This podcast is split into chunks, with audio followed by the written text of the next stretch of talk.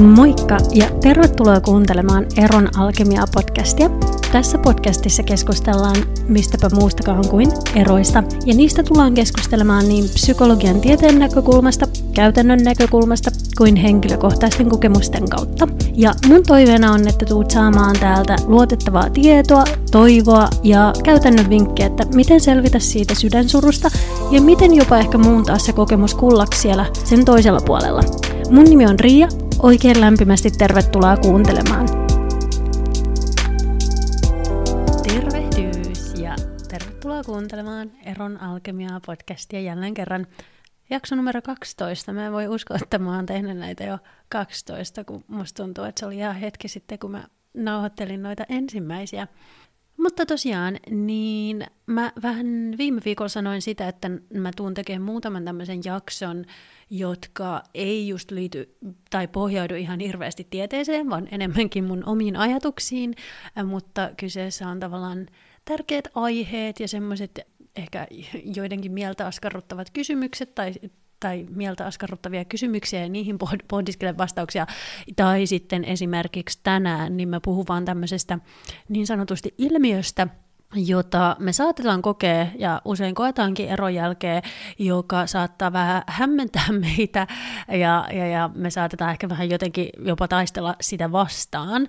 Eli tämä ilmiö on tämmöinen niin kuin kahden vastakkaisen asian kokeminen samaan aikaan. Tai ei välttämättä vastakkaisen, mutta esimerkiksi voi kokea niin kuin kiitollisuutta ja vaikka kipua samaan aikaan. Ää, eli vähän niin kuin positiivista tunnetta ja negatiivista tunnetta, vaikka tiedätte, että mä en tuommoisesta jaottelusta niin tykkääkään, niin kuitenkin, että niitäkin voi kokea samanaikaisesti. Ja lähdetään nyt liikkeelle vaikka siitä, että tosiaan me ollaan ehkä totuttu ajattelemaan sille aika mustavalkoisesti, että niin kuin musta tai valkoinen, tai kesä tai talvi, päivä tai yö. Että jotenkin silleen, että kaksi asiaa ei voi olla totta samaan aikaan, mutta kun mä lähdin pohdiskelemaan tätä aihetta, niin mä rupesin just miettimään sitä, että no onhan meillä iltapäivät ja meillä on kevät ja syksyt, että ei ole olemassa silleen, että on vaan kesä ja talvi, tai vaan päivä ja yö. Että onhan meillä vähän semmoisia jotain välimuotojakin, ja joskus sataa ja paistaa aurinko yhtä aikaa.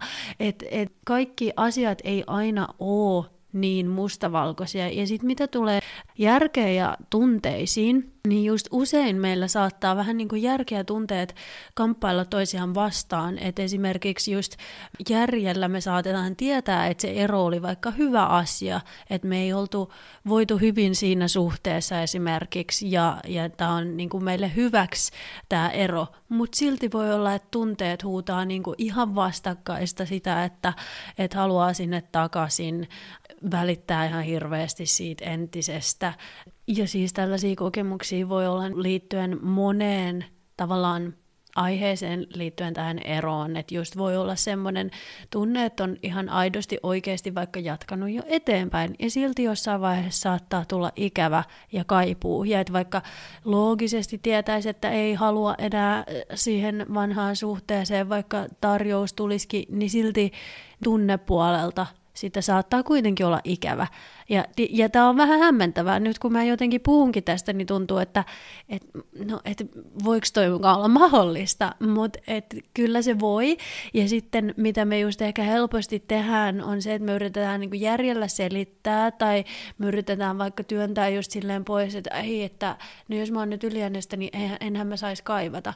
Mutta me tunnetaan, mitä me tunnetaan, joten jos se kaipuun tunne tulee, niin se, saisiko se vaan olla siellä? Ei se tarkoita sitä, että, että ei ole päässyt yli tai ei ole jatkanut eteenpäin. Et joskus nämä, se, että prosessoi ihan kaiken sieltä, niin voi viedä oman aikansa.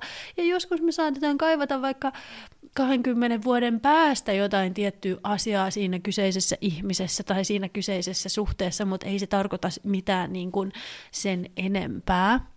Ja sitten toinen, mitä me just saatetaan tehdä, on se, että me lähdetään niinku kieltää sitä meidän kokemusta, että, että esimerkiksi jos nyt olisi sellainen tilanne, että on tullut tosi satutetuksi siinä suhteessa tai siinä erossa tai, tai jossain kohtaa ja silti on hirveä ikävä, niin saattaa just se järki tietää, että, että okei, että muuhun sattuu tosi paljon, tai siis totta kai tunnepuolellakin sattuu, mutta sitten samaan aikaan tunnepuolella saattaa oikeasti vaan kaivata ja rakastaa ja välittää, ja sitten järki yrittää, yrittää ehkä kieltää sitä, että ei saisi kaivata ja rakastaa ja välittää, että kun on satutettu näin paljon.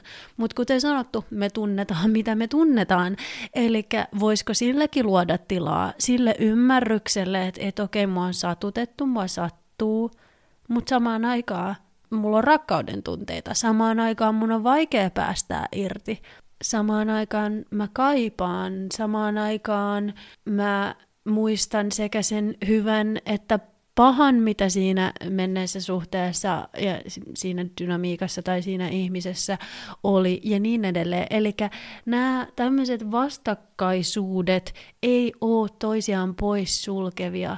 Että ihan oikeasti me voidaan tuntea just rakkautta ja olla vihaisia samaan aikaan tai vaihtelevasti, että se voi vaihtua, että yhdessä kohtaa on niin, kuin niin paljon vihaa ja sitten seuraavassa hetkessä taas niin paljon rakkautta. Ja sitten tulee surua ja nä, mitä tunteisiin tulee usein eron jälkeen, niin se on vähän sellaista vuoristorataa, että joskus se vaihtelee tosiaan tyyliin minuutista toiseen. Ja joskus voi olla silleen, että on pidempiäkin aikoja sillä, että tuntuu, että okei, vaikka että nyt alkaa helpottaa ja on päässyt yli ja sitten tapahtuu jotain, ei välttämättä edes liittyen siihen entiseen suhteeseen tai eksään, mutta vaikka sun omassa elämässä, joka sitten taas tuo pintaan tunteita, joka sitten taas tuo pintaan vaikka surua tai kaipuuta tai mitä hyvänsä. Eli tämä ei ole mikään, mikään semmoinen sprintti, että niinku juostaan lähtöpisteestä maaliin ja sitten ollaan siellä, vai ehkä enemmänkin joku semmoinen kiertelevä ja kaarteleva maratoni. Mutta ettei ehkä yrittäisi silleen just kieltää, että hei, että jos mulla äsken tultu tältä, niin miten musta nyt taas voi tulla tältä. Ja en mä, mä muistan ainakin viime, tota mun viimeisimmän eron jälkeen, niin just mulla oli sellaisia hetkiä, että mä oikeasti tunsin vaikka sellaista su- suurta ja syvää kiitollisuutta, ja vaikka se silti mä olin surullinen siitä suhteen päättymisestä ja muusta, mutta se ei tarkoittanut sitä, että mä en saisi tuntea sitä kiitollisuutta, tai että että koska mä tunsin sitä kiitollisuutta, niin mä en saisi enää tuntea sitä surua, tai vaikka olla vihanen välillä joista asioista, joita oli tapahtunut, tai vaikka siitä sen suhteen päättymisestä.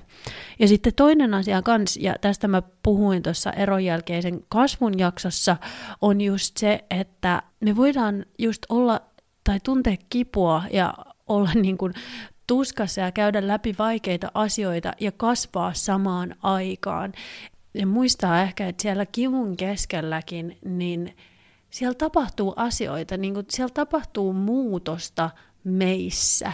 Että joskus sitä saattaa ajatella, tai meistä siis tuntuu siltä, että se kipu on vaan pahasta ja me ei haluta tuntea tätä ja olispa tämä jo ohi. Mutta en mä tiedä, auttaisiko just se ajatus siitä, että, että okei, jokin siellä niin kun tavallaan työstyy, mistä voi seurata sitten myöskin jotain hyvää, ja siis koska kasvu on meille hy- hyvästä, me muututaan sen seurauksena, ja sitten, että et jossain vaiheessa se kipu poistuu, ja sitten jäljelle jää se kasvanut minä, vähän niin kuin se uusi minä, ja sitten on taas kevyempi hengittää, niin mä en tiedä, että auttaisiko semmoinen ajatus just luottamaan siihen, siihen prosessiin ja siihen, että, että mitä kauhe, kauheimmissa tilanteissakin, niin, niin sekin joskus menee ohi. Ja siitä just voi seurata myöskin jotain hyvää, mutta se, että ehkä taas sitten palataan tuohon niin hyväksyntäjaksoon, missä mä puhuin sitä, että hyväksyisi asiat niin kuin ne on, niin tämä liittyy just vähän siihen, tähän aiheeseen, että ei yritettäisi kieltää sitä meidän kokemusta, vaan annettaisiin sille tilaa. Ja just joku kasvukin on vähän semmoinen asia, että me ei voida pakottaa sitä, jos seuraat hirveästi jotain tämmöistä itsensä kehittämis, vaikka sisältöä jossain somessa tai luet lehdissä tai tämmöistä, niin me helposti saatetaan hypätä siihen, että että okei, tästä pitää nyt jotain oppia ja, ja mun pitää niinku itseäni just tässä jotenkin parantaa tämän kokemuksen kautta tai muuta, Mutta ehkä joskus, nä, niin mä, siis totta kai niin kuin tärkeää just esimerkiksi kasvun kannalta, että me halutaan ymmärtää itseämme, me halutaan ymmärtää sitä mennyttä suhdetta, sitä dynamiikkaa, ja sitten kun ruvetaan miettimään eteenpäin kulkemista, että, että okei, miten me halutaan jatkaa tästä eteenpäin, mitä me halutaan ottaa mukaan, mitä me halutaan jättää taaksemme, mitä me ei haluta seuraavassa parisuhteessa tai meidän elämässä toistuvan, ja niin edelleen. Mutta siinä niin kaiken sen kivun keskellä, niin ehkä se, luottaa enemmänkin siihen, että jos mä nyt uskallan ja vaan oon tämän kivun kanssa, että se menee ohi ja sit sitä kasvua voi tapahtua myöskin sen, sen kivun seurauksena, että sitä ei tarvi aina niin kuin myöskään järjellä prosessoida ja, ja pakottaa, että okei, tästä on nyt opittava jotain, vaan luottaa siihen itse prosessiin myöskin – ja, ja niitä myöskin oivalluksia sitten kyllä tulee, ja meidän tunteethan on sanansaattajia, ne viestii meille asioista, niin jos me uskalletaan jäädä kuuntelemaan niitä viestejä myöskin, niin sieltä, sieltä tota, niin voisi tulla niitä oivalluksia ihan niin kuin tavallaan pakottamattakin. Mutta joo, musta tuntuu, että mä ehkä vähän hyppäsin sivuraiteille, mutta tosiaan niin jakson pointtina olisi ehkä, ehkä just se, että et ymmärrettäisiin se, että kaksi vastakkaista asiaa voi ja ne saa olla totta samaan aikaan. Ja että ehkä osattaisiko me luoda niille tilaa, just hyväksyä se, että vaikka tämä niin kuin viha ja rakkaus, ne voi olla minussa yhtä aikaa ilman, että mun tarvii kieltää kumpaakaan tai vaikka just joku onnellisuus siitä, että on päässyt siitä suhteesta eroon ja oikeasti voi kokeakin olevansa niin kuin onnellisempi yksin ja silti kaivata välillä sitä parisuhdetta, kaivata sitä ihmistä ja luoda myöskin noille molemmille kokemuksille tilaa. Et me ollaan tuntevia ihmisiä, me ollaan kompleksisia ihmisiä, joten, to, joten niin, että ei, ei ole mikään tarve kieltää. Ja just meidän mieli ehkä ymmärtää asioita vähän semmoisina mustavalkoisina, että joko tai, että ei voi kaksi vastakkaista asiaa olla totta yhtä aikaa. Mutta esimerkiksi taoismissa puhutaan tästä jinin ja jangin konseptista, ja jin ja jang on siis, siis niin kuin vastakkaisuudet, jotka tavallaan kietoutuu toisiinsa, ja ne myöskin, että vaikka ne on vastakkaisuuksia, niin ne myös täydentää toisiaan. Ja musta se on tosi ihana ajatus.